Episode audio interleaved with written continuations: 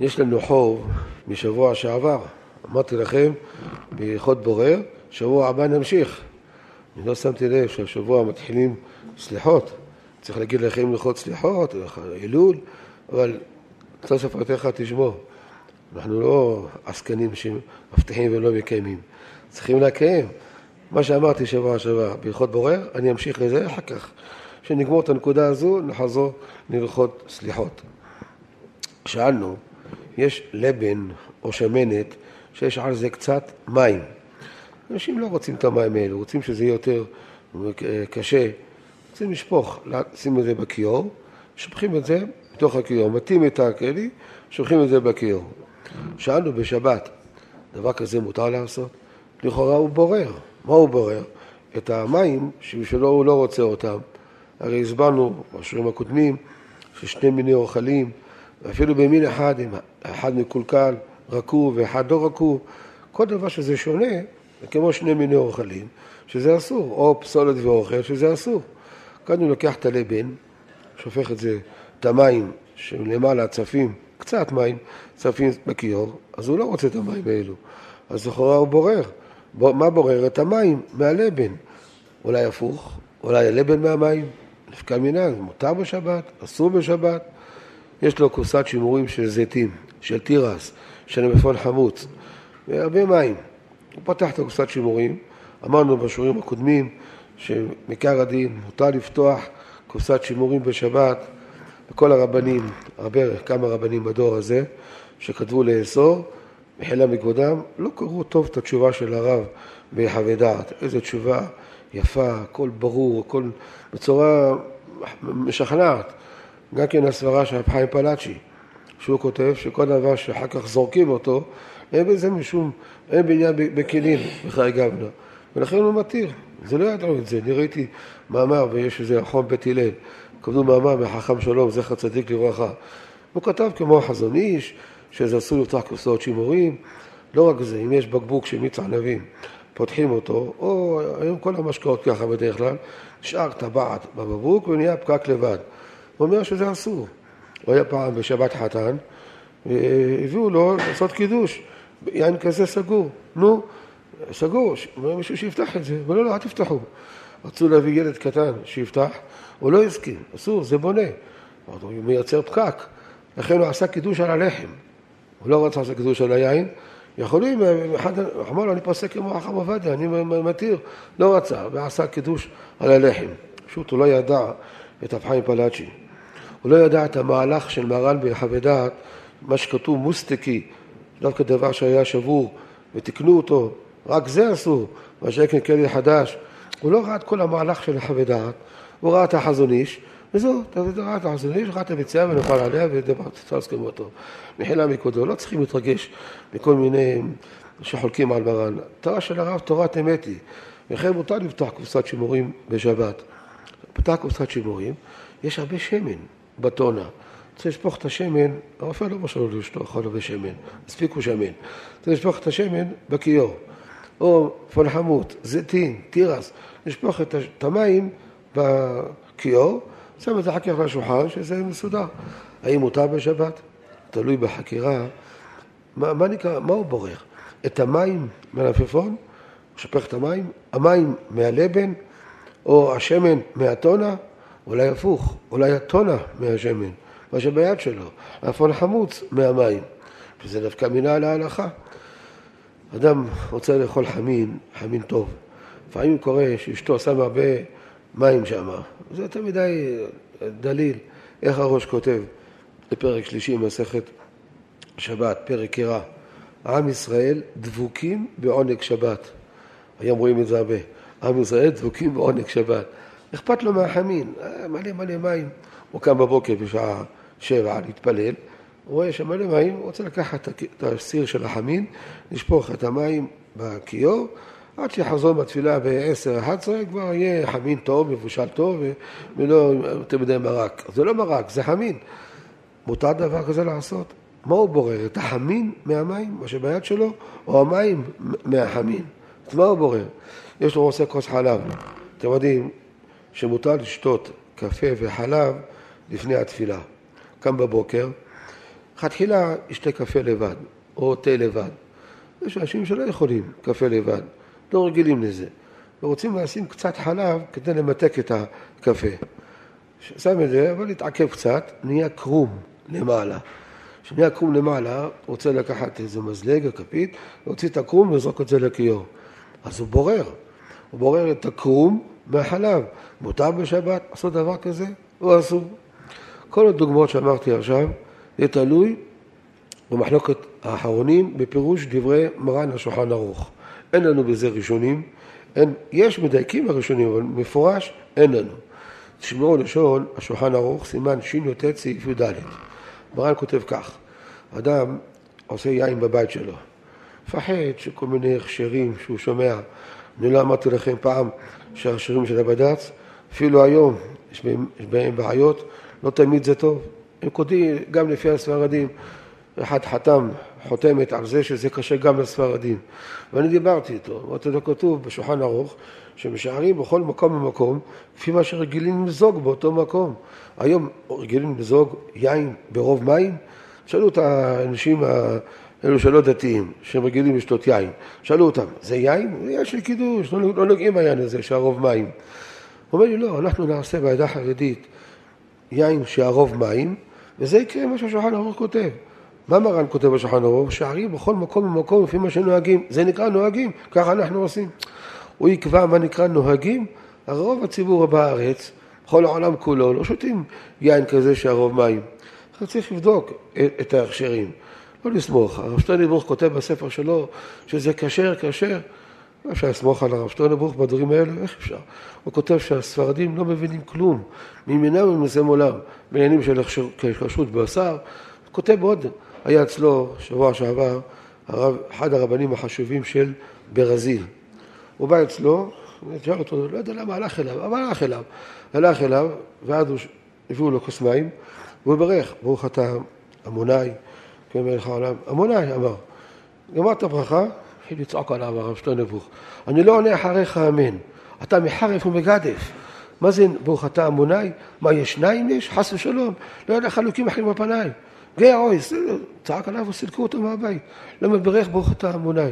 אז גם את הרב עזרעתיו היה מסלק, את הרב יעקב עדס, חם אפרים הכהן, כל גדולי הדורות שלנו, דור אחר דור, יש לנו מסורת. אנחנו הבאנו ביקוד יוסף על פורים, יש בסוף קונטרס אחרון, שם הבאנו לגבי מקרא מגילה, איך המבטא, נאי, נוי, הבאנו מהראשונים, ראיות מהריף, מהתוספות, וגם כן הבאנו ראיה גם כן מהתנאים והמרואים, ואליעזר הקליר, בן עזר הקליר, תוספות קודמים בחגיגה י"ג עמוד ב' למעלה, שרבי אליעזר הקליר זה רבי אלעזר ברבי שמעון בר יוחאי. והוא משמע ממנו שהוא המבטא שלו היה כמו אנחנו. הוא אומר, אז באתי אל בית מעדני, אומרה להמוני. עדני, אומרה להמוני. לפי אשכנזים זה לא חרוזים. אז באתי אל בית מעדני, עדני, אומרה להמוינוי. איזה חרוזים זה? משמע שרבי אליעזר הקליר, שהוא היה עיראקי לפני אלפיים שנה, הוא היה מבטא שלו כמו מבטא שלנו, שהוא אומר נאי, הוא לא אומר נוי. הבן הבכי, גדולי הראשונים, הוא כותב שיש הבדל דק בין נאי, קמץ, לפתח. לפי אשכנזי זה הבדל דק. זה נוי וזה נאי, זה הבדל דק. הבדל גדול יש. רואים שגם כמו המבטא שלו. גם מהריף ככה משמע, הרמב"ם במורה נבוכים גם משמע ככה. הבינו למה. היעבץ כותב את זה מפורש, שהמבטא של רש"י והתוספות, הנכדים שלו, מבטא כמו הספרדים. הגאון מווילנה, בתיקוני הזוהר, כותב מפורש שהוא היה קורא קריאת שמע פעם אחת כמו המבטא שלהם, הוא אשכנזי, פעם שנייה קורא כמו מבטא הספרדים, היה קורא. ברוך אומר שמע ישראל המוני אלוקינו, לא המוינוי. כל זה יודע הרב שטרנבוך? הוא פתח פעם ילקוט יוסף? אני לא יודע. אולי אם היה קורא את ילקוט יוסף, הוא רואה 15 ראיות הבאנו. 15 ראיות מראשונים, בעיקר מראשונים, שמבטא שלנו הוא המבטא הנכון. אז אתה מוציא אותו, אתה אומר מחריף ומגדף. קודם כל הוא עושה כמו מסורת אבותיו. לכן לא צריך להיבהל. הוא כותב שיין הזה קשה גם לספרדים. צריך לבדוק. אני לא פוסל את כל העיינות שלהם, אני לא יודע מה בדיוק המצב, אבל שווה בדיקה, ודאי. כי פעם אחת אני ראיתי בעקב ירושלים, שאמרו לי שזה הרוב מים, וקוראים לזה כי אנחנו רגילים ככה למזוג, וזה יקרה ככה שמה שפירשתי לכם. טוב, הרבה אנשים בתוך הדבר הזה עושים יין בבית. מרן, עליו השלום, היה עושה יין בבית. אחר בצאן אבא שאול, לפני 60 שנה, הוא היה עושה יין בבית. מביא איתו מהעדה הפרסית, שהיה הבנקי וכדומה, היו עושים יין בבית. מפחדים לסמוך על כל מיני הכשרים. ברוך השם, יש להם הכשרים טובים. כרמי מזרחי, עקבי הגולן, אני לא יכול להגיד את כל השמות, אבל יש, יש הכשרים טובים. מה שאני בא להגיד בעיקר, לא לסמוך סתם על הכשרים. לא לסמוך, יש איזה יין בחוץ לארץ, אני שותה אותו, כאילו זה פטל, פטל עם מים. וזה הכשר. אני בטוח שהיין הזה, לפי הטעם שאני טעמתי בו, וכולם שם לוקחים את היין הזה, חושבים שזה... זה צריך לזה בדברים האלו. אדם עושה יין בבית. לוקח ענבים או צימוקים, שור אותם בתוך איזה חבית, שם מים, קילו ענבים, ליטר מים. שתי קילו ענבים, שתי קילו צימוקים, שתי, קיל, שתי, שתי ליטר מים.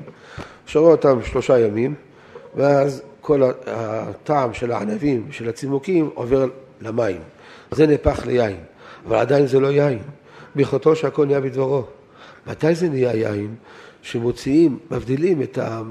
היין, את המים האלו מהשמרים.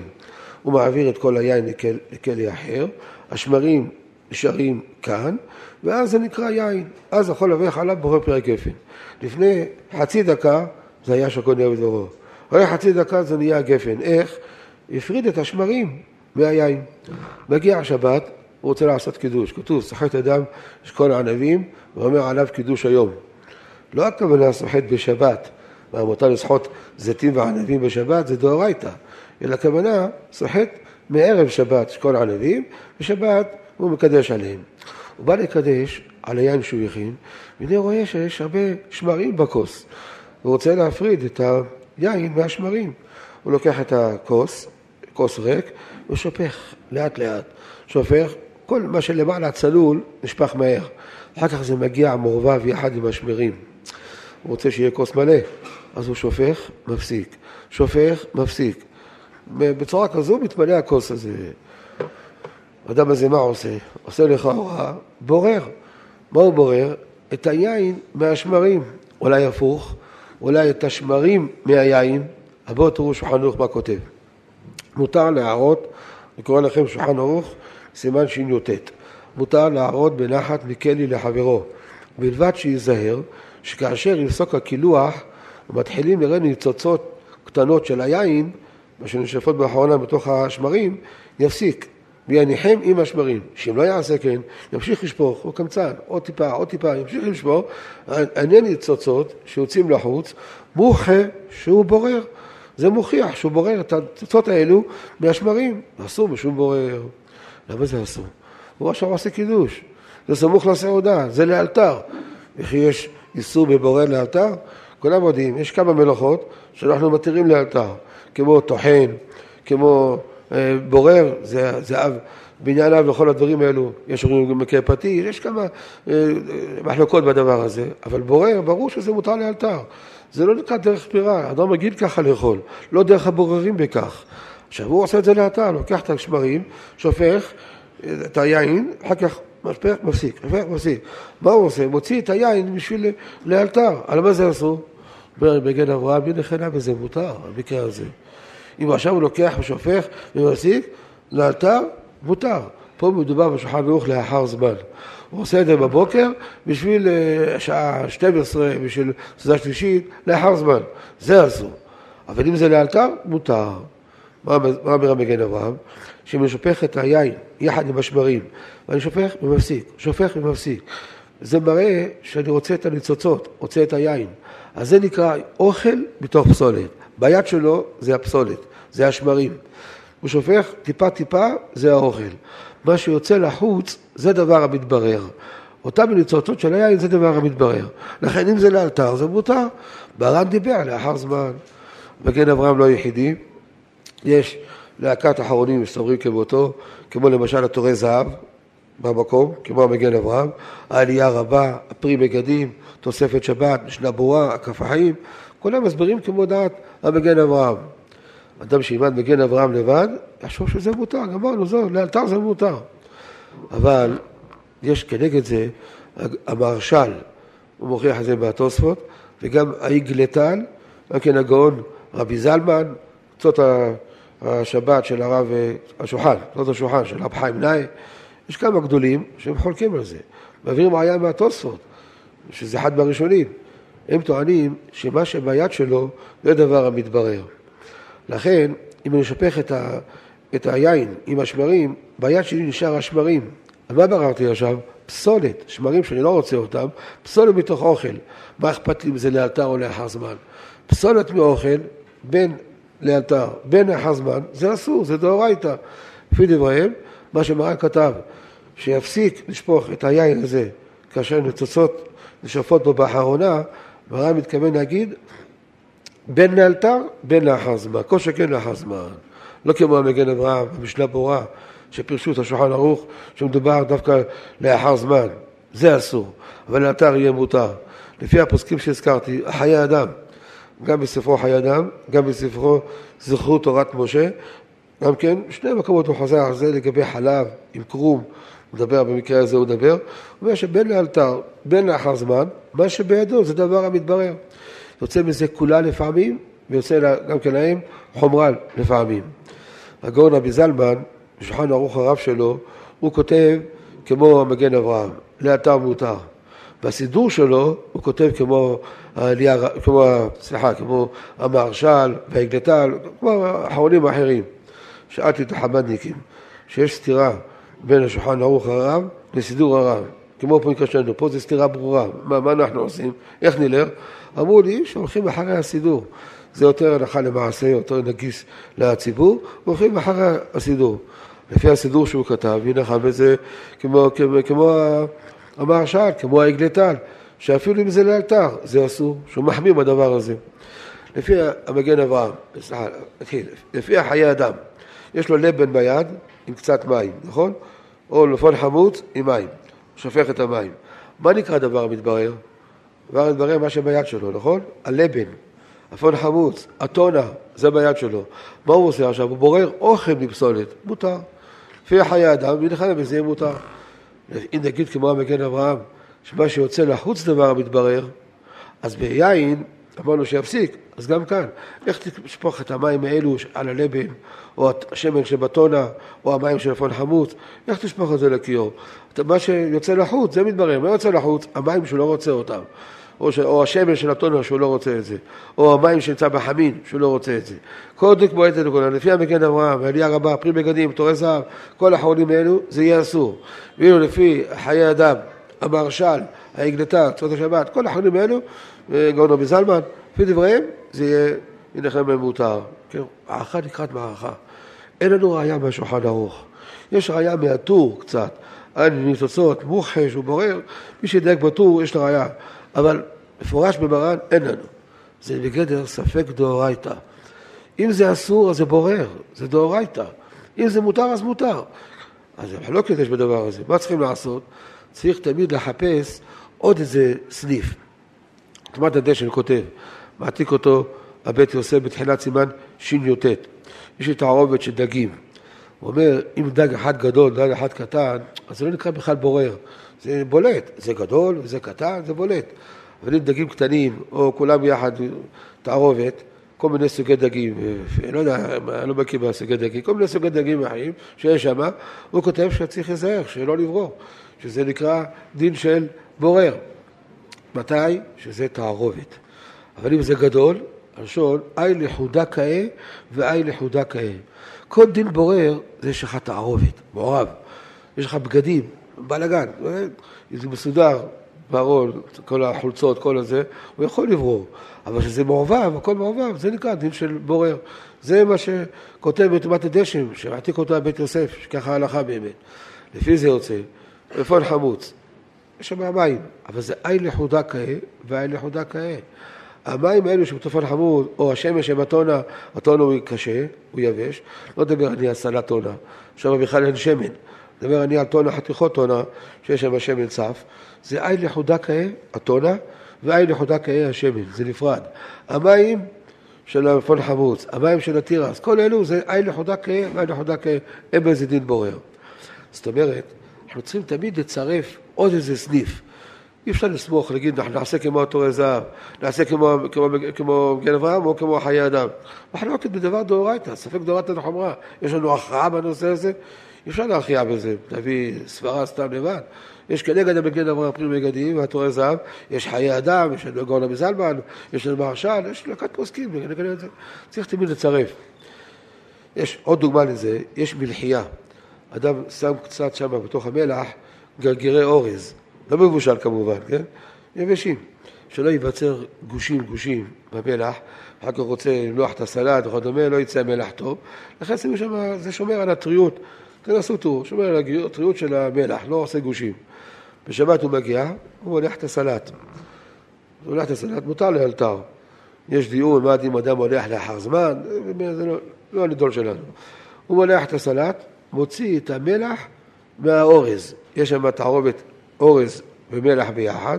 הוא מוציא, מה נקרא דבר מתברר? מה שביד שלו, ביד שלו יש פסולת, יש שם את האורז. מה שיוצא לחוץ זה המלח. שוב, תלוי במחלוקת של מגן אברהם מטז, יחד עם חיי אדם והמהרש"ל. מה נקרא דבר מתברר? מה שיוצא לחוץ, יוצא לחוץ מלח. מותר, לאלתר זה מותר. מה שבידו, בידו זה אורז. אורז זה, זה בעיניו נחשב כמו פסולת, ואז יהיה אסור, אפילו לאתר יהיה אסור. ככה יוצא מחלוקת של תורי זהב והמגן אברהם עם החיי אדם והמהרש"ל בדין הזה. מה אנחנו עושים? מצרפים עוד איזה ספק, במלחייה. וכי הוא מתכוון לברור? זה כלי כן מיוחד לברירה? לא. מתכוון בסך הכל למלוח את הסלט שלו. זה כמו שהוא רוצה, או תנופפון, עגבנייה, רוצה למלוח את זה. אין לו כוונה לברור, אבל זה פסיק ראשי. ברור שמה שהוא עושה עכשיו, הוא בורר את המלח מה, מה, מהאורז, או האורז מהמלח, איך שנחליט, כן? אבל הוא בורר. זה גדר פסיק ראשי, שהוא לא מתכוון לדבר הזה, וזה אפילו שזה ניחא לה, אבל זה פסיק ראשי, לא מעשה בידיים. פסיק ראשי, נוכל לסמוך על טומאת הדשן, פוסקים איתו המאירי, הראש מילולין, שהם סוברים, פסיק ראשי בדרבנן, אפילו ניחא לה מותר. עכשיו פה זה נקרא דרבנן. למה זה נקרא דרבנן? אז בואו נעבור לעוד איזה הלכה שנבין למה זה נקרא דרבנן. אדם יושב לשתות כוס תה, כוס קפה, פתאום באה איזה צירה, עפה, תוך הכוס תה. יש אנשים שנגעלים, איך הצירה נפלה, קחי את התה, שופכים את זה. אנשים מסטיניסים. יש אנשים, אה, מה בכך, לוקחים כפית, מוציאים את זה. טוב, זה ביום חול. מה הדין בשבת? מותר לקחת את הצירה הזו, או זבוב שנפל בפנים, איך אפשר? לא יודע, נפל פה זבוב ואחר כך אפשר לשתות את התה הזה? לא יודע, אבל שאלה הלכתית. מותר להוציא את הזבוב משם או לא? אמר איתץ, לתשובות, סימן י"ג, מעתיק אותו עבור הלכה, בשי"ט. הוא כותב, מותר לקחת את כפית, את הצירה, ולזרוק אותה בכיור, ולשתת את התה. או מים, מה שיש שם, מותר לשתות, אין בזה איסור. מה זה? צירה זה פסולת, נכון? ודאי. והתה זה המים, זה האוכל. מה הוא בורר עכשיו? פסולת מאוכל. בורר את הצירה מתוך התה. איך הוא מתיר אמר איתץ? הוא אמר פתגם. אין ברירה בלח, וגם את הצירה יש הלח. אין ברירה בלח. לפני יותר מ-20 שנה, הייתי במקסיקו, שם היה ויכוח בקהל על מה שכתוב בילקוט תוספת, הפתגם הזה, בשם אמר איתץ. אין ברירה מלאך וגם את הצירה יש הלך. היה שם איזה גביר גדול, עליו השלום, משה סבא, שהוא הבין שכל דבר שזה לך, אין בזה ברירה. לכן, את החמין, מותר לשפוך את המים של החמין לתוך הכיור, שיהיה לו חמין יבש טוב, מה שהוא רוצה. ולמה? אין ברירה בלח. כל דבר שהוא לך, אין בזה ברירה. ככה הוא הבין. שם היה ויכוח, כמה אחדים התווכחו אותו. הוא היה אומר שיעור כל יום אחרי התפילה, למרות שהוא לא היה תמיד חכם, הוא היה בעל הבית, גביר גדול, והיה נותן שיעור קבוע מיקוד יוסף. קרא יקוד יוסף וזה, ופירש, אין בירה מלאך, מצרה יש הלך, אין דבר כזה. היה שם צעקות, שתקתי. אחר כך הלכנו ברגל, שבת, כן? שם יש הרבה עליות במקסיקו. הולכים לעליות, וכל הדרך, ככה היה לי קשה לדבר, אבל צריך להסביר לו, שלא זה הכוונה, אין בירה מלאך כל לחם. מה תפרש על שולחן ערוך בשמרים? באתי לשאול לשולחן ערוך, ברק כותב, שופך את היין מהשמרים, צריך להפסיק, שיצאות, למה? זה בירה בלח, תגיד, מה תפרש את זה? הוא התחיל להסתבך. הבאתי לו כמה דוגמאות, אמרתי לו, לא זה הפירוש, הפירוש הוא כך, כמו שמסביר מהר"ם בן חביב, שהיה ראשון לציון, השני, לפני 350 שנה בערך, יש לו שו"ת קול גדול, הוא מסביר את המריטץ. אומר, הצירה היא דבר נפרד בפני עצמו, והתה זה זה נפרד, זה לא תערובת. גענים, בוטנים, חומוס, הכל מעורבב ביחד, זה נקרא ברירה שאני בורר את הגענים מהזה. כאן זה לפני עצמו, זה נקרא בפני עצמו. הוא מחדש, כל, כל גדול, סליחה, כן, כל גדול, הוא מחדש, אם זה כמה ציעות, כמה זבובים, וצריך לחפש אחריהם, זה נכנע וזה נקרא בורר. אין ברירה בהלך וגם את הצירעה יש הלך, צירעה לבד. אבל שאלה כשזה כמה חתים שצריך לחפש אחריהם, הנה לכם וזה בורר. אז זה לא פירוש אין ברירה בלח, אין דין בורר בלח. הוא לא הבין את זה נכון. היה איזה רב אחד בבני ברק, דיבר בשיעור גם כן, אמר להם, הסביר להם מה שאומר הקולי הגדול. קם אחד, אמר לו, אבל כתוב בילקוט יוסף, אין ברירה בלח. כל דבר שאין ברירה. אז הוא לא ראה את ילקוט יוסף. אני הבאתי את הקול גדול, הכל הבאתי את הכל, אבל הוא לא ראה את זה. בני ברק לא כולם רואים. אמר להם בשיעור, אין, אין דבר כזה. אבל כתוב בילקוט יוסף. אמר להם, תיקחו את ילקוט יוסף, שימו את זה בגניזה. ואותו חכם, אותו אברך, סיפר לי את זה. התקשרתי לרב הזה, שנתן שיעור. הוא, שלום עליכם, שלום עליכם, טוב, שלום עליכם. אמרתי לו, איך יעברת ככה בשיעור? תיקח ילקוט יוסף, שים בגניזה. למה? מה כתוב שם הלך? אז תקרא מה שכתוב, תסביר למטה, מה אתה רוצה? זה מריטץ כותב את זה, כל גדול כותב את זה. דיברת על צירה, דבר שזה ניכר. נפל זבוב אחד לתוך התה. למה ככה להגיד לפני בעלי בתים? בשביל מה ככה לדבר? הוא קיבל על הראש, קיבל על הראש, לא יודע אם שינה את דרכו, לא שינה את דרכו, אבל ככה מדברים לפני המון עם. יש איזה רב אחד, נותן שיעורים פה בסמוך לירושלים, נותן שיעורים, כל שיעור חולק על הרב, כל שיעור הוא למדן. שיעור, אמרתי לו פעם, תגיד, מה אתה רוצה להשיג בזה? שלא ישמעו אותו על הרב? הרב אומר לא ללכת לשירות לאומי. אז לא ישמעו על הרב, אפשר ללכת לשירות לאומי, הנה הרב אה, טועה, חס ושלום. מה, מה יוצא לך בזה? הרב אומר לא ללכת לבית משפט. יש לך דין תורה עם חברך, לך לבית דין רבני. לא תלך לבית משפט. אז הנה, אתה מביא להם כל שיעור, הרב, או טעות, חס ושלום, כן, לפי דעתו, או טעות. מה, מה אתה משיג בזה? כן, אתה אומר זה לבעלי בתים? הוא נסע איתי לאיזה שיעור. האברך הזה, בוא, בוא תגיד לי, מה אתה מבקש על הרב? בוא נשמע. התחיל להגיד לי, קושייה ולא תראו, שום דבר. לא מתחיל ולא גמר. מה, מה זה? ככה אתה דוחה את הרב, זה, ועוד אתה אומר את זה לפני ציבור, כל שבוע, כל שבוע. אמרתי לאותו אחד שמארגן את השיעור, תפסיק להביא אותו. לא חסר רבנים אחרים. אבל זה פרנסה, פרנסה זה בעיה שלו, שהוא הורס לעצמו. תפסיק להביא אותו, תביא רב אחר, שייתן שיעור כצימוד להלכות של הרב. מה זה, מה הוא מרוויח בזה, שאומר ככה לציבור? לקח ילקוט יוסף, שים בגניזה. למה לא שים בגניזה? מה זה? ממלא תורה הספר הזה. היה ישיבה אחת בניו יורק, ישיבה גדולה מאוד, שיש שם אלפי תלמידים, אני לא אגיד את השם. גביר אחד סיפר לי, הבן שלו, או הנכד שלו, לומד שם. הוא אמר לראש הישיבה, אני רוצה להביא לך תרומה לכל ילקוט יוסף. זה עשרות כרכים, הכל, אני תורם לך את זה. אומר, אין לי מקום, אין לי מקום בספרייה. אין לך מקום? טוב, הבן שלו לומד שמה. אחרי כמה זמן, צריכים להתרים, כן? יש תרומות. אומר לו, נו, מה עם התרומה השנתית? מה עם התרומה? אין לי מקום, אין לי מקום. אין לי מקום, הבין את הלך, על כחו שלו בטובתו, הכניס זה לישיבה. מה, אין להם שכל, לא מבינים? יש הרבה תורה שם. כמה תורה, גם כן, מה שהיינו לוקחים ממרן, גם מה שהוספנו אנחנו, דברים שהרב לא כתב עליהם, דברים, תורה, מה זה? אבל כברגע אתה מסופר, אני נפגשתי שבוע שעבר עם איזה אחד מגדולי האדמו"רים פה בארץ, אני לא יכול להגיד מי זה אדמו"ר, לא מרשים לי, אחד מגדולי האדמו"רים, נפגשתי איתו, הוא מכיר יקוד יוסף, יש לו חלק, אין לו את הכל אמר לי, אבל יש לו חלק. הוא אומר לי, יש שם הרבה קבעגר, יש שם חתם סופר, יש שם מהרש"א, יש שם פוסטים שלנו, אשכנזים, יש שם מצוין. ראיתי שהוא דיבר ממש ב... יש לו שכל. האדמו"ר הזה, יש לו שכל, מבין מה, מה זה.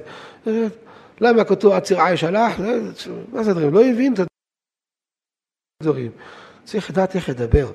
אנחנו פעם אמרנו על איזה ספר שאנחנו חולקים עליו, שימו אותו בגניזה, ויש ספרים שבאמת בינינו רואים לגניזה, כן? אבל אף פעם לא אמרנו את זה בשיעור. יש אצלנו בעלי בתים, לא אם זה בצורה כזו. כך שים את זה בגניזה. ככה מדברים, מה אתה משיג בזה? זה מין סוג של קנאה כזו, לא יודע איך להסביר את זה. הרי ידוע, החידה כותב, שכל מי שקוראים לו יוסף, מקנאים בו.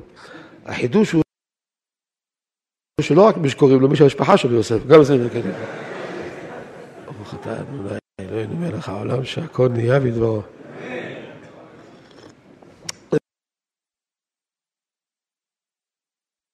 אני חוזר בחזרה. בר אמר איתץ, כל דבר שזה נפרד, יד אהרון, אלפנדרי, הוא תמה על הפסק של אמר איתץ. הפסק הזה תמוה, למה יהיה מותר? רוצים פסולת מאוכל. הוא לא ראה את הכל גדול. אם היה רואה את ברא בן חביב, לא היה תמה. זה דבר נפרד. לפי תרומת הדשן, לגבי דגים, כל דבר שנפרד וזה ניכר, זה נקרא, מתי אתה מתבורר? שזה מעורבב ביחד, פה זה לא מעורבב ביחד. לכן לפי זה הרי מותר. מה שהתאמה יד אהרון, מחילה מקרות האוטו. התורה זהב כותב שהוציא את הצירעה עם קצת מים. אם יוציא אוכל וסודת ביחד, זה יותר טוב, זה יותר עדיף. כך כותב תורי זהב. מסכימים איתו אחרונים, חיי אדם, שפיטת השבת, משנה ברורה, בא הגאון לחזון איש ומעיר בצדק לכאורה. הרי הוא לוקח את הצירה בכפית עם קצת מים. הוא ישתה את המים האלו? שאלו כל אחד, הוצאת את התה, קפה יחד עם הצירה. מי ייקח את הכפית הזו וישתה את המים וישתה את הצירה שם? זה הכל נחשב אצלו פסולת. על מה יעזור? ככה הוא מקשה על התורי זהב, הגאון החזון איש. אבל פתחת דביר, חזון איש לא ראה את פתחת דביר. לא יודע מי ראה את הספר הזה פעם, אני לא יודע. פתחת דביר זה לפני 160 שנה, גדולי רבני izmir, שם הוא כותב שאני מוציא אוכל ופסולת ביחד, זה ירד דרגה, זה נהיה דרבנן. אם זה פסולת לבד ואוכל לבד ואני מוציא את הפסולת מהאוכל, זה דאורייתא. הוא מוכיח את זה מהסוגיה, עכשיו אין לנו הרבה זמן להאריך. הטור הדביר בשי"ט, הוא כותב שזה ביחד, זה נהיה דרגת רבנן. וזה מיישב את התורי זהב. החי אדם, תורי זהב, מה שהם כתבו להוציא את הצירה יחד עם המים. ככה אנחנו מסכים להלכה למעשה. אם נפל זבוב, צירה לתוך כוס תה, לוקחים את הזבוב עם קצת מים, שופכים את זה. תגיד, יש חזון איש? טוב, יש פתח הדביר. הוא כותב שזה נהיה דרבנן. אם זה דרבנן, פסיק ראשי בדרבנן. אפילו שזה ניחא לדעת המאירי, דעת הראש מילונין, אלו ראשונים, כמלאכים. תרומת הדשן, גם כן, ראשון. כולם כותבים, פסיק ראשי בדרבנן, אפילו ניחא לזה מותר. נכון, המגן אברהם חולק, ככה משמע בשולחן ערוך בכמה דוכתה, יש כמה מקומות ראייה שהוא סובר כך, לגבי אחד שרוחץ בנהר, יש כמה מקומות שולחן ערוך משמע שהוא לא סובר כך. פסיק ראשי דניחא לבית דרבנן, אסור. צריך שיהיה לא ניחא ל. תוספות זה שבת, כ"ג עמוד א', תוספות בכתובות דף ו' עמוד א' למטה. יש מפורש בפוסקים לא ככה. אבל יש לנו אבל לצרף, זה כמו ספק ספקה. אולי כמו המאירי, כמו הראש מילונין, כמו תעודת הדשן, שאפילו בניחא זה מותר. מה תגיד שזה... אה, הפוסקים חוקים על זה, והלכה כמו המגן אברהם, נכון, ככה ההלכה, אבל אולי מה שיוצא לחוץ דבר מתברר, אולי מה שבידו דבר מתברר, מה בידו? בידו התה, בידו הקפה, מוציא את הזה, מה שבידו, זה דבר המתברר, ממילא זה יהיה מותר. יש הרי ספק אמרנו, נכון? אתה מצרף עוד איזה ספק, יש פה עוד צירוף, זה חצי שיעור, דין שבורר, שאני אברור מהאוכל, מהפסולת, שיעור כגוגרת, זה שיעור של בורר. יש שיעור גוגרת בזבוב, אני לא יודע אם מישהו גוגרת, או במלחייה, שהוא מולח את הסלט, ויש שם אורז ביד שלו יחד עם המלח, בתוך הדבר הזה, ומולח. הוא, ממש הוא מולח את זה, זה לא יוצא שיעור גוגרת. כמה יוצא מלח בסלט, כמה יוצא מלח בחמין, יוצא קצת. חכם צבי כותב שאין איסור חצי שיעור בהלכות שבת. יש חצי שיעור נבלה וטרפה, חמץ ופסח, דבר של מאכל, חצי שיעור עשו מן התורה. מה שאין כי בדברים של שבת, שזה איסור גברא, וזה אין איסור של חצי שיעור. יש אחרונים שמצדדים כמו חכם צבי, ויש הרבה שחולקים על חכם צבי, וככה עיקר ההלכה, אבל מצרפים את הסברה שלו. במחתה הלכה, הרב כתב תשובה מזה, בשנים האחרונות של חייו, והוא כתב שאם אדם זקן או תינוק וחולה, מותר להשתמש במגבון איך קוראים לזה, נכון? מגבון, יש בזה קצת רוטב, לא צריכים לסחוט את זה. כשאומרים, קח את המגבון, תסחט את זה, באים לסחוט בשבת, באים ללבן בשבת, לא צריך לסחוט את זה. אלא אפילו שזה, אבל תעשה בעדינות, לא תעשה בקשתה, כי תרגיש שאתה רוצה שיצא כל המיץ, כל המים שזה. אלא תקנח בעדינות, זקן, חולה, תינוק, הרב מקל. אחת הסברות של הרב שהוא יש כמה סברות, אחת הסברות, הוא צירף את הסברה של החכם צבי, שאין איסור חצי שיעור בשבת. לפי זה גם פה אצלנו. אין איסור של חצי שיעור במלחייה הזו, אחרי זה מותר. למסקנה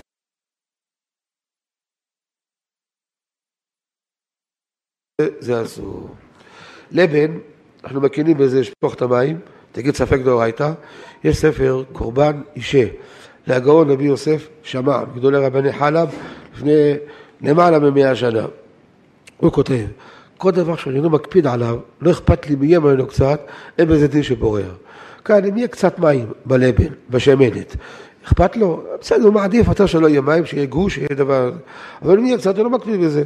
אומר כמובן, יושב בזה דין שבורר. אז יש פה ספק. אם לא מקפיד בזה יהיה מותר, לכן אפשר להקל. שימו לב, כל דבר צריך לצרף עוד איזה סברה כדי להקל. טוב, זה היה עכשיו תשלום על החוב שדיברנו בשבוע שעבר דיני בורר. עכשיו נתחיל, יש לנו זמן, להתחיל לדיני של סליחות. אנחנו מתחילים בערב לומר סליחות, הספרדים.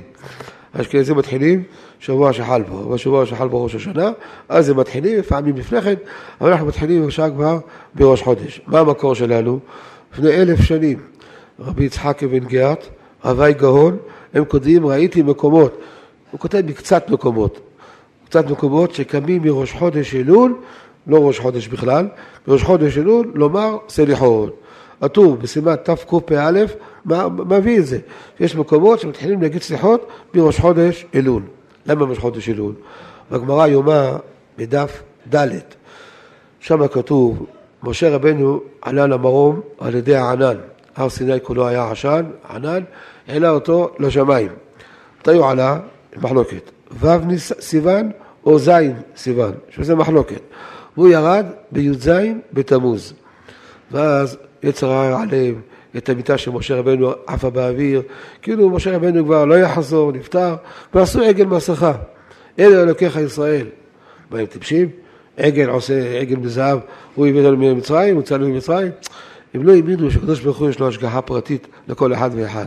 ברוך הוא ירד כל אחד ואחד מיליונים, מיליארדים, איך ייתכן דבר כזה? לא האמינו בזה, צריך מתווך בינינו. מי זה המתווך? העגל מסכה, הוא המתווך. אלו אלוהיך ישראל, וזו הכפירה שהם עשו. משה רבנו ירד בי"ז בתמוז, ראה את העם מרקדים סביב לעגל מסכה, לקח את הלוחות ושבר אותם, כעס עליהם, כולם רואים בפסוקים. י"ח תמוז, יום אחרי זה, שוב משה עלה להר סיני, הענן הרים אותו, העלה אותו לשמיים. עד כ"ט באב, הוא הלך לפייס את הקדוש ברוך הוא. הקדוש ברוך הוא מאוד כעס שהם עשו אלו אלוהיך ישראל, עשו עגל מסכה. ושוב עלה למחרת, כ"ט אב הוא ירד, ראש חודש אלול עלה בחזרה, פסול אחד של לוחות אבנים, לוחות חדשים. הוא ירד בעשרה בתשרי, יום, יום הכיפורים. עם ישראל פחדו שעוד פעם יצרה יראה להם איזו מיטה מרחפת, ובן אותם. לכן מה הם עשו? באותו יום עשו תענית, שחב שלום לא נמשך אחרי יצר הרע, וכשהשם משה רבנו ירד בעשרה בתשרי, עם ישראל קיבל אותו בהתרגשות גדולה מאוד, ובכו. כולם בכו מרוב התרגשות, שברוך השם שעמדנו בניסיון שלא עשו עוד הפעם עגל מסכה. תשלוך אמר, נשבע אני, אתם בכיתם עכשיו, זה בחייה לדורות, בחייה של אה, סליחה, של כפרת עוונות, שנאמר, סלחתי כדבריך. כל זה מובא בתוספות, בבא קמא, בדף פב עמוד א'. מכאן יצא המקור שלנו, שמתחילים בראש חודש אלול להגיד סליחות. כי באלף אלול משה עלה למרום לבקש להביא לוחות חדשים, וירד ביוד 40 יום, ירד ביוד בתשרי. לכן לא יהיה חמים סליחות. מתחילים בראש חודש אלול לומר סליחות. שער הכוונות כותב שרבנו אריזל הוא היה אשכנזי, ויצחק לא היה אשכנזי. הוא היה אומר סליחות עם הספרדים מילה במילה. כך כתוב בשער הכוונות של רב חיים ויטל. גם בספר פרי עץ חיים, המקובלים, בדורו של, של המאחו. גם הוא כותב. הוא כותב שרבנו האריזל היה אומר סליחות עם הספרדים. החתם סופר חשב שהאריז, שהאריזל היה ספרדי. אומר, חווה שלנו האשכנזים, אין מי מקובל כזה גדול כמו רבנו האריזל. איזה כוונות הוא עשה בתפילה, כל מילה ומילה, לכן אנחנו לא משנים בתפילה. לא מוסיפים מילים, לא מוחקים קאים, לא מוחקים מהרה, לא משנים שום דבר. למה? אנחנו לא יודעים מה הכוונות של זה. רבנו אריזה סידר כל מילה ומילה כוונות עליונות. הוא אומר, חבל שאין לנו אשכנזים מקובל כמו רבנו אריזל. מחילה מכבודו. אריזל לא היה ספרדי, אמא שלו הייתה ספרדיה, אבל לא היה אשכנזי. אולי הוא סופר שהולכים אחרי אמא, אני לא יודע. בכל אופן, חתם סופר לא ידע שהוא אשכנזי, הוא היה אשכנזי. ועם כל זה, אמר סליחות איתנו ביחד. מוסר השכל לבחורי ישיבות אשכנזים, שהבחורים מרגינים בחדר שיעורים סליחות, וכדאי לארגן בלילה 12 וחצי עד 1 וחצי סליחות, אחר כך בסדר א' נהיים עייפים, שעשו לפני מנחה, עשו לפני מנחה בצהריים, בשעה 2 וחצי עד 3 וחצי, ולא רוצה להגיד שעה שלמה סליחות. יכולים לדלג הרבה קטעים, יכולים לדלג. יש קטעים שאפשר להגיד, מי שיודע מבין, ואז יגידו סליחות, 40 דקות, מספיק. אשכנזים הצטרפו איתנו, אחים הבאים. למה? הנה רבנו, אתם פחות מרבנו אריזל, הנה אריזל היה מצטרף עם הספרדים, אומר איתם מילה מילה את כל הסליחות. כדאי. מביאים שליח ציבור שיגיד סליחות, שליח ציבור טוב. הגאון הנודע ביהודה, הוא נשאל, אדם שהוא אבל, תוך 12 חודש לאב ואם. אומרים לו, בכבוד, תהיה שליח ציבור בסליחות. מידת הדין הייתה בטוחה עליו. אבא שלו, אימא שלו, נפטרו במשך השנה הזו, הוא תוך יף חודש, איך יהיה שליח ציבור? אולי זה, אין קטגוריה, ססה ניגור, איך יהיה שליח ציבור? ככה נשאל נודע ביהודה. עונה להם נודע ביהודה, לא. אלו לא ימי דין, אדרבה, אלו ימי רחמים, ימים אלו. כל חודש עדות, עשרת ימי תשובה, אלו ימי רחמים. נכון שדנים אותנו בראש שנה, והקדוש ברוך הוא אין מלא רחמים, ולכן מותר מישהו אבל תוך 12 חודש, שיהיה שליח ציבור. זה כותב את זה, אני יודע ביהודה. רבי דניאל טירני, יש לו ספר יקרא הדת. הוא כותב שאבל תוך 12 חודש לא יהיה שליח ציבור, להוציא את הרבים מידי חובה. לא רק כותב את זה, הוא גם בספר מסגרת השולחן, גם כותב את זה, מדייקים את זה מהשולחן ערוך. מרן בהלכות אבילות, שולחן ערוך, סימן שפ"ד, כותב בזה הלשון, אם אין שם מי שיהיה שליח ציבור, יכול לאבל תוך 12 חודש, להתפלל, להוציא ידי חובה את הציבור. זה לשון השולחן ערוך. מה משמע? אם אין שם מי שיתפלל, שליח ציבור, כולם יש להם אה, קול אה, של העורב, או שהם מזייפים וכדומה, ויש אחד שהוא אוהב תוך 12 חודש, שיודע להתפלל, אין שם, תן לאבל. משמע, עליו אחי, יש מישהו אחר, אבל, לא יהיה שליח ציבור. ככה מדייקים יפה מהשולחן ערוך, קיבלנו הוראות השולחן ערוך. לפי זה יוצא שכשמעלים מישהו שליח ציבור לסליחות, שאל אותו, אתה תוך 12 חודש, לא 12 חודש? אם לא, שיעלה. או תוך שלושים שעה קרובים גם כן. דת הדין הייתה בטוחה עליו.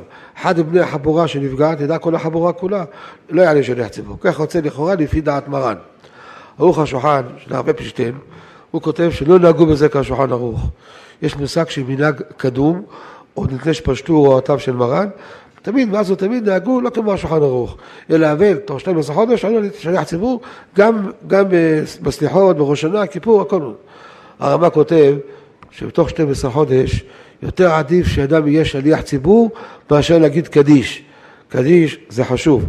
אם אדם יגיד 16 קדישים ביום, ט"ז קדישים ביום, כל קדיש זה חצי שעה בגיהנום.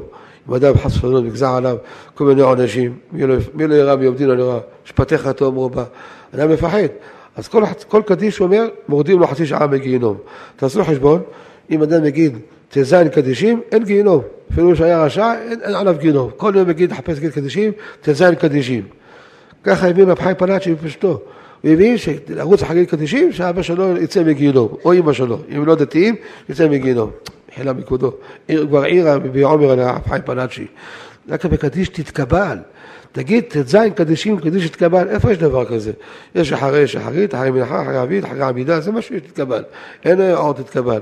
אז מה שייך בזה ט"ז קדישים, יצא מדינה של גיהנום, הרב חיים פלט שלא הבין את הזוהר בצורה נכונה, זה, זה ככה הרב מביא מבי עומר.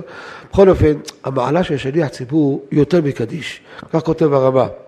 אשכנזים מקפידים בזה מאוד. יש חיוב, יש חיוב. מקפידים בזה. אנחנו הספרדים, בעבר, בכלל לא הקפדנו בזה. הקפדנו להם בקדיש, להגיד קדיש על ישראל, יש למה מה שצריך להגיד. מי היה עוד לשליח ציבור?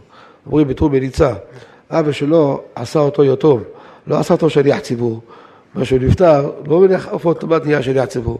יש באמת שליחי ציבור, תוך שנה לאב ואם, משפחת הבלעי, בולעים מילים, מדלגים מילים, אתה רואה, אתה שומע, זה מקומם, איך אפשר ככה? לכן לא כל אחד חייב לעוד לו שליח ציבור. אשכנזים נהגו בזה, גם אשכנזים צריכים להזהיר אותם שיגידו מילה במילה, לא יבלעו את המילים. אבל אנחנו ספרדים לא נהגנו בזה. בשנים האחרונות המנהג הזה יותר פשט אצלנו. אנחנו אצלנו מעורבים עם האשכנזים הרבה, לומדים בישיבות של הליטאים, אולי גם קצת יש אצל החסידים, אני לא יודע, אבל לומדים בישיבות שלהם. בדו מעשה, לומדים איתם ביחד. לומדים מהם דברים טובים, רואים שהם יש להם חיוב, חיוב, מקפידים בזה ורבים, זה חיוב על אח, זה חיוב על אבא, מה יותר חשוב? יש יורצן על אבא וזה על האימא, מי יותר חשוב, על אבא או לאימא? כמה פרס כתבו אצלם בדברים האלו? אז רואים שזה חשיבות, אז גם הספרדים למדו מזה. מה החשיבות של זה?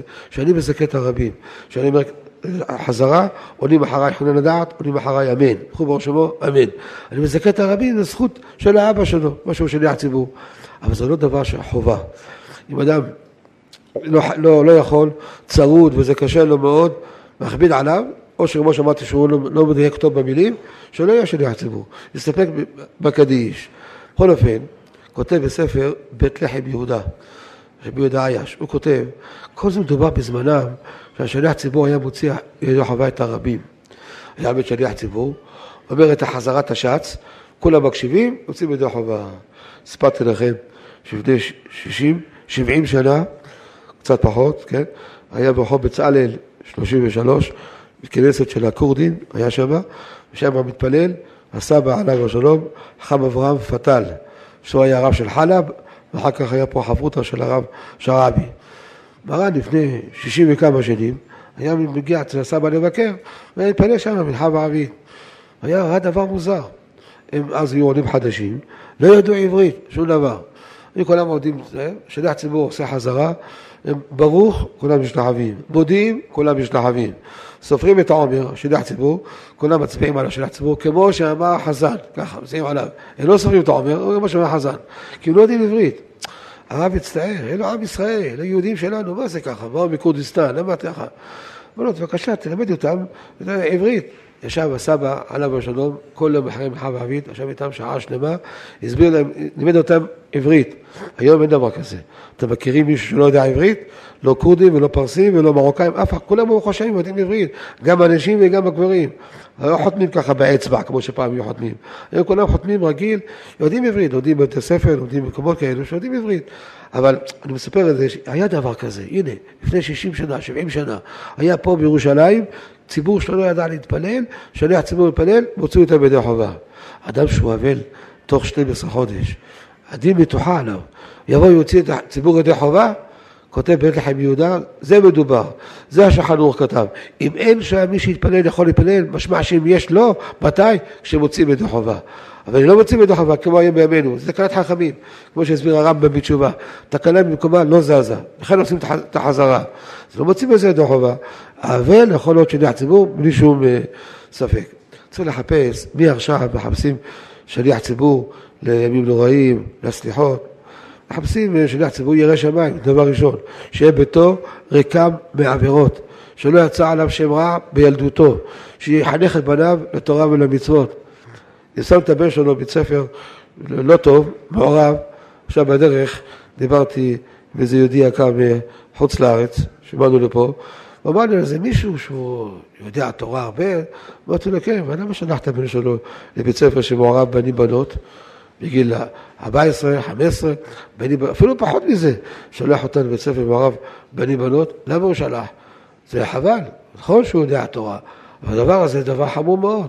אדם ששלח את הבנים שלו ללמוד בבית ספר כזה, ממ"ד, שמעורב בו בנים, בנות ביחד, אסור שיהיה שליח ציבור. ביקוד יוסף המועדים שיצא בתשמ"ט, כמה שנים יש מאז? הרבה, נכון? שיצא אז, כתבנו ביקוד יוסף, שמי ששולח את הבן שלנו לחינוך ממ"ד, לא יכול להיות שליח ציבור. וואי, איזה רעש נהיה. מה, זבולון עמר היה אז, עמר ימירנו, היה יושב ראש המפד"ל, באו לבת של הרב, הרב קרא לי, מה עשית לי? תראה, יש רעש גדול. אז אמרתי לו, אני אתקן את זה בדור הבא. עשיתי כוכב, אה, ממ"ד, מחנכים בנים בנות יחד. לא כל ממ"ד, ממ"ד כזה שיש בנים בנות יחד, מי שולח אותם בידיעתו, ברצונו, לא יכולים ללמוד שמה. אתה מולך את הבן שלך למולך, מה אתה שולח אותו בבנים בנות? מה יעשה הנער ולא יחטא? זה איסור חמור, זה לא איזה חומרה חסידות של רבה הלך, זה איסור, איסור חמור זה הדבר הזה. אחת ששלח את הבן שלו לבית ספר כזה, אסור שיש שליח ציבור. אבל אשתו שולחת. היום אנשים שלטניות, לא היום, כותב רבנו אריזל, למה הנשים שלנו שלטניות? בדורו, 450 שנה, כבר היו שולטות. למה? אומר, שימו לב, בעגל מסכה, מי זרק את הזהב? העגילים, הזהב, הגברים, אין להם שעון זהב, שמו את זה וזה נצא עגל מסכה. האנשים לא פרקו את אוזניהם. לא, אם היה, לא היה עגל מסכה, היה פרה אדומה, היה גדול היה. אנשים לא, לא פרקו. היום כל הנשמות הם בגלגול. אנשים, כולם חוזרים בגלגול שהיה דור המדבר. באות אנשים לגברים. מה, אתה תשלוט עליי? אתה זוכר מה היה בעגל מסכה? מי זרק את הזהב לעגל, לאש? אתה זרקת, אני לא זרקתי, שולט עליו. זה כותב בהרבנו אריזה, שזה הסיבה שאנשים שלטניות הם. נשים שהן שולטות על הבעלים. תכף היינו נקבל את זה טובה, אומרים על אחד הגדולים שעשה הסכם עם אשתו. בעניינים של רוחניות, את, אני קובע. דברים של גשמיות, את קובעת. איזה ספה לקנות, איזה פריג'דר לקנות, את תקבעי בזה, אני לא מתערב. דברים של רוחניות, אני, אני, אני קובע. בסוף הוא הפך כל דבר לרוחני. אם תקני ספה כזו, אני צריך להוציא עוד אלפיים שקל. מאיפה אני אביא? צריך להתבטא מהנימוד שלי, איך לכתוב כמה מזוזות, כמה דברים. זה ביטול תורה, אז זה, זה רוחני. כל דבר הפך את זה לרוחני כדי שלא תכתיב לו. טוב, אדם ששולח את הבנים שלו בידיעתו, אסור שיש שליח ציבור. אם אשתו שלטה עליו, אשתו שלחה את הילדים שלו לבית ספר כזה, מה יעשה? הוא לא יכול עליה. שלחה אותה לבית ספר כזה שמעורב בנים בנות בגיל 12, 10, בגיל גדול כבר, לומדים יחד בנים בנות ביחד, זה אסור לפי ההלכה. יכול להיות שליח ציבור. הוא לא אשם. מה הוא אשם? לכן הציבור לא צריך להתערב, שיבהרו בשקט, לא להעליב אותו. הבן שלו נמצא בבית ספר מעורב, אולי הוא לא אשם, אולי אשתו, אשתו. כל שכן הוא חזר בתשובה. הוא שלח אותה לבית ספר מעורב, שלח אותה למקומות לא טובים. הישב הגדול והגדל הנער, אז מה יעשה בידו? כבר נהיו כבר חילונים, מה יעשה? הוא חזר בתשובה, יש הרבה כאלו היום. חזר בתשובה, יכול להיות שליח ציבור. זה נקרא ביתו ריקה מעבירות. ברגע שחזר בתשובה, יש אומרים, כתוב אבל עוד דבר, שלא יציע עליו שם רע בילדותו. יש פוסקים שפוסלים בעל תשובה שעשה עבירות לפני שהוא חזר בתשובה, עבירות חמורות, הלך לבריכה מעורבת, הלך לים מעורב. אז אפילו שהוא חזר בתשובה, לומד עשר שנים בכולל, עכשיו אשר חכו, צריכים לחזק אותו, לחבק אותו, אבל סוף סוף הוא עשה עבירות. לפני עשר שנים היה בריכה מעורבת, היה בים מעורב. איך אדם הזה יהיה שליח ציבור? אין, זה לא נקרא בתור ריקם מן העבירות. כך כותב מפורש רבי גאון. אדם ש... הוא מדבר על תעניות, רבי גאון. הוא אומר, אדם שהיה חילוני, עשה עבירות חמורות. כל הזמן אצלו מרצד במחשבה, הוא זוכר אותם. אתה לא זוכר מה לפני עשר שנים? זוכרים. אחד כזה אסור שיש שליח ציבור בתעניות בראש השנה ביום הכיפורים. בכל השנה כולה יהיה שליח ציבור. כך כותב רבי גאון, וגם כן הרי מיגש. גם כן כותב את הדבר הזה, שבאה תשובה ביום ראש השנה, כיפור וכן בתעניות, שהיו קוראים גזירה לציבור בתענית, כל דבר שלא בא, שלא יהיה שליח ציבור. ככה משמע גם מהרמב"ם. הרמב"ם כתב את ההלכה הזו בהלכות העניות, שאדם צריך למנות שליח ציבור, שיהיה ביתו ריקה מעבירות ולא יצא עליו שם רע בילדותו. איפה הוא כתב את זה בהלכות העניות? בהלכות תפילה הוא לא הביא את זה הרמב"ם. משמע שרק בתעניות, ראש שנה כיפור, שזה חמור כמו תעניות, פה בעד תשובה לא היה לשער. מאשר כל השנה כולה, בעד תשובה כן יכול להיות שליח ציבור. ככה משמע מהרמב"ם, כמו אה, שם רבי גאון, כמו ארי מיגש, מרית אלגזי, מרי אלגזי, לא מרית. רבי יעקב ישראל אלגזי ושלמי ציבור שלו, הוא כותב שבעל תשובה כאשר להיות שליח ציבור, בין בראש שנה וכיפור, רק בתעניות ציבור. אם יש בצורת, למשל, יש גזירה של גיוס, כל מיני גזירות שיש, ועושים עצרת, מביאים ומטענים אותו יום. חכמים קבעו, הבית דין קבע לטענות, כולם מטענים, מעמדים שליח ציבור, לא יעמידו בעל תשובה. שמה, בתעניות, כך גזירה קשה, שעכשיו גוזרים, בדור הזה גוזרים את זה, צריך לעמוד שליח ציבור, אדם שאין השם רע בילדותו, מה שאין כן ב-17 בתמוז, שעה באב, שאר צמיות, וכן ראש שנה וכיפור, בעד תשובה יכול להיות שליח ציבור. ככה משמע גם כן מהטור. המגן אברהם גם כותב ככה, מביא את זה בשם הרש"ל, המהרש"ל, שרק בתעניות ציבור שגוזרים, רק בזה בעד תשובה לא יכול להיות. אבל כל השנה כולה, כל ראש שנה וכיפור, בעד תשובה יכול להיות. לכן, יש בזה אריכות למסקנה, שורה התחתונה, בעלי תשובה כשירים להיות שליח ציבור, גם בראש השנה ויום הכיפורים וגם בסליחות. מותר להיות שליח ציבור. רק כשגוזרים גזירה לציבור בתעניות של ציבור שגוזרים גזירה חדשה, פה בעל תשובה לא יעלה. אבל זה מוסר השכל. אני ראיתי, דווקא עכשיו, בימים האחרונים, נתתי שיעור באיזה מקום, וקם איזה בעל תשובה אחד, אחר כך התברר שהוא בעל תשובה, שהוא שאל, מתריס, הוא לא שואל, הוא לא מבקש כבוד הרב, הוא מתריס, הוא לא יודע איך מדברים עם רבנים, הוא חזר בתשובה לפני ארבע, חמש שנים, הוא מתחיל להתריס. עד כדי כך, אני אומר להם שכתוב מפורש בכף החיים, שהמנהג להשאר את כל השיעורים, כזית, כביצה, ככותבת, הכל במשקל, לא בנפח. וכותב כף החיים ואין לשנות. הוא קם באמצע וצועק לפני כולם, זה לא נכון, אין דבר כזה. וואי, לפני כולם, ציבור גדול, יותר מפה, ציבור גדול. לא נכון, תסתכל תראה, בסימן קס"ז, כף החיים זה וזה, תסתכל תראה. הוא קם באמצע השיעור, הלך לספרייה, ציבור נבהל. איזה התנהגות זו? לכת. אני לא התייחסתי אליו, המשכתי הלאה לדבר. תורכם, מסעכם וריביכם עלי כולנה. צריך גם את זה לקבל, לא רק יומים, כן? הלך לספרייה לחפש את כף החיים, כולם מסתכלים עליו, בסוף הוא מצא שזה כתוב. הוא היה מפורש, מילה מילה מה שאמרתי, שנהגו לשער במשקל ואין לשנות. טוב, תגיד את זה לכולם, תגיד, אני טעיתי. לא, אחר כך שאלתי מי זה, הוא לפני חמש שנים הוא חזר בתשובה, לפני חמש שנים היה בים מעורב היה, עכשיו חזר בתשובה והוא צועק לכולם, זה לא נכון. בעלי תשובה אנחנו מכבדים אותם, אנחנו מקרבים אותם, מחבקים אותם, אבל הם צריכים להכיר את מקומם, להתבטא לגדולי הדור, להתבטא לגדולי החכמים. מי שישב עשרות שנים וישב ולמד ולמד, ככה לבוא, צריך לחנך אותם בעלי תשובה, שיכירו את מקומם. אנחנו מכבדים אותם, אוהבים אותם, ונמשיך לאהוב אותם. אבל צריך שילמדו איך להתנהג. לכן, בעל תשובה שעלה שליח ציבור, שאף אחד לא יגיד לו רד. אתה בעל תשובה, לפני חמש שנים חזרת בתשובה, או שנתיים, תרד, סליחות, או שנה, אין דבר כזה.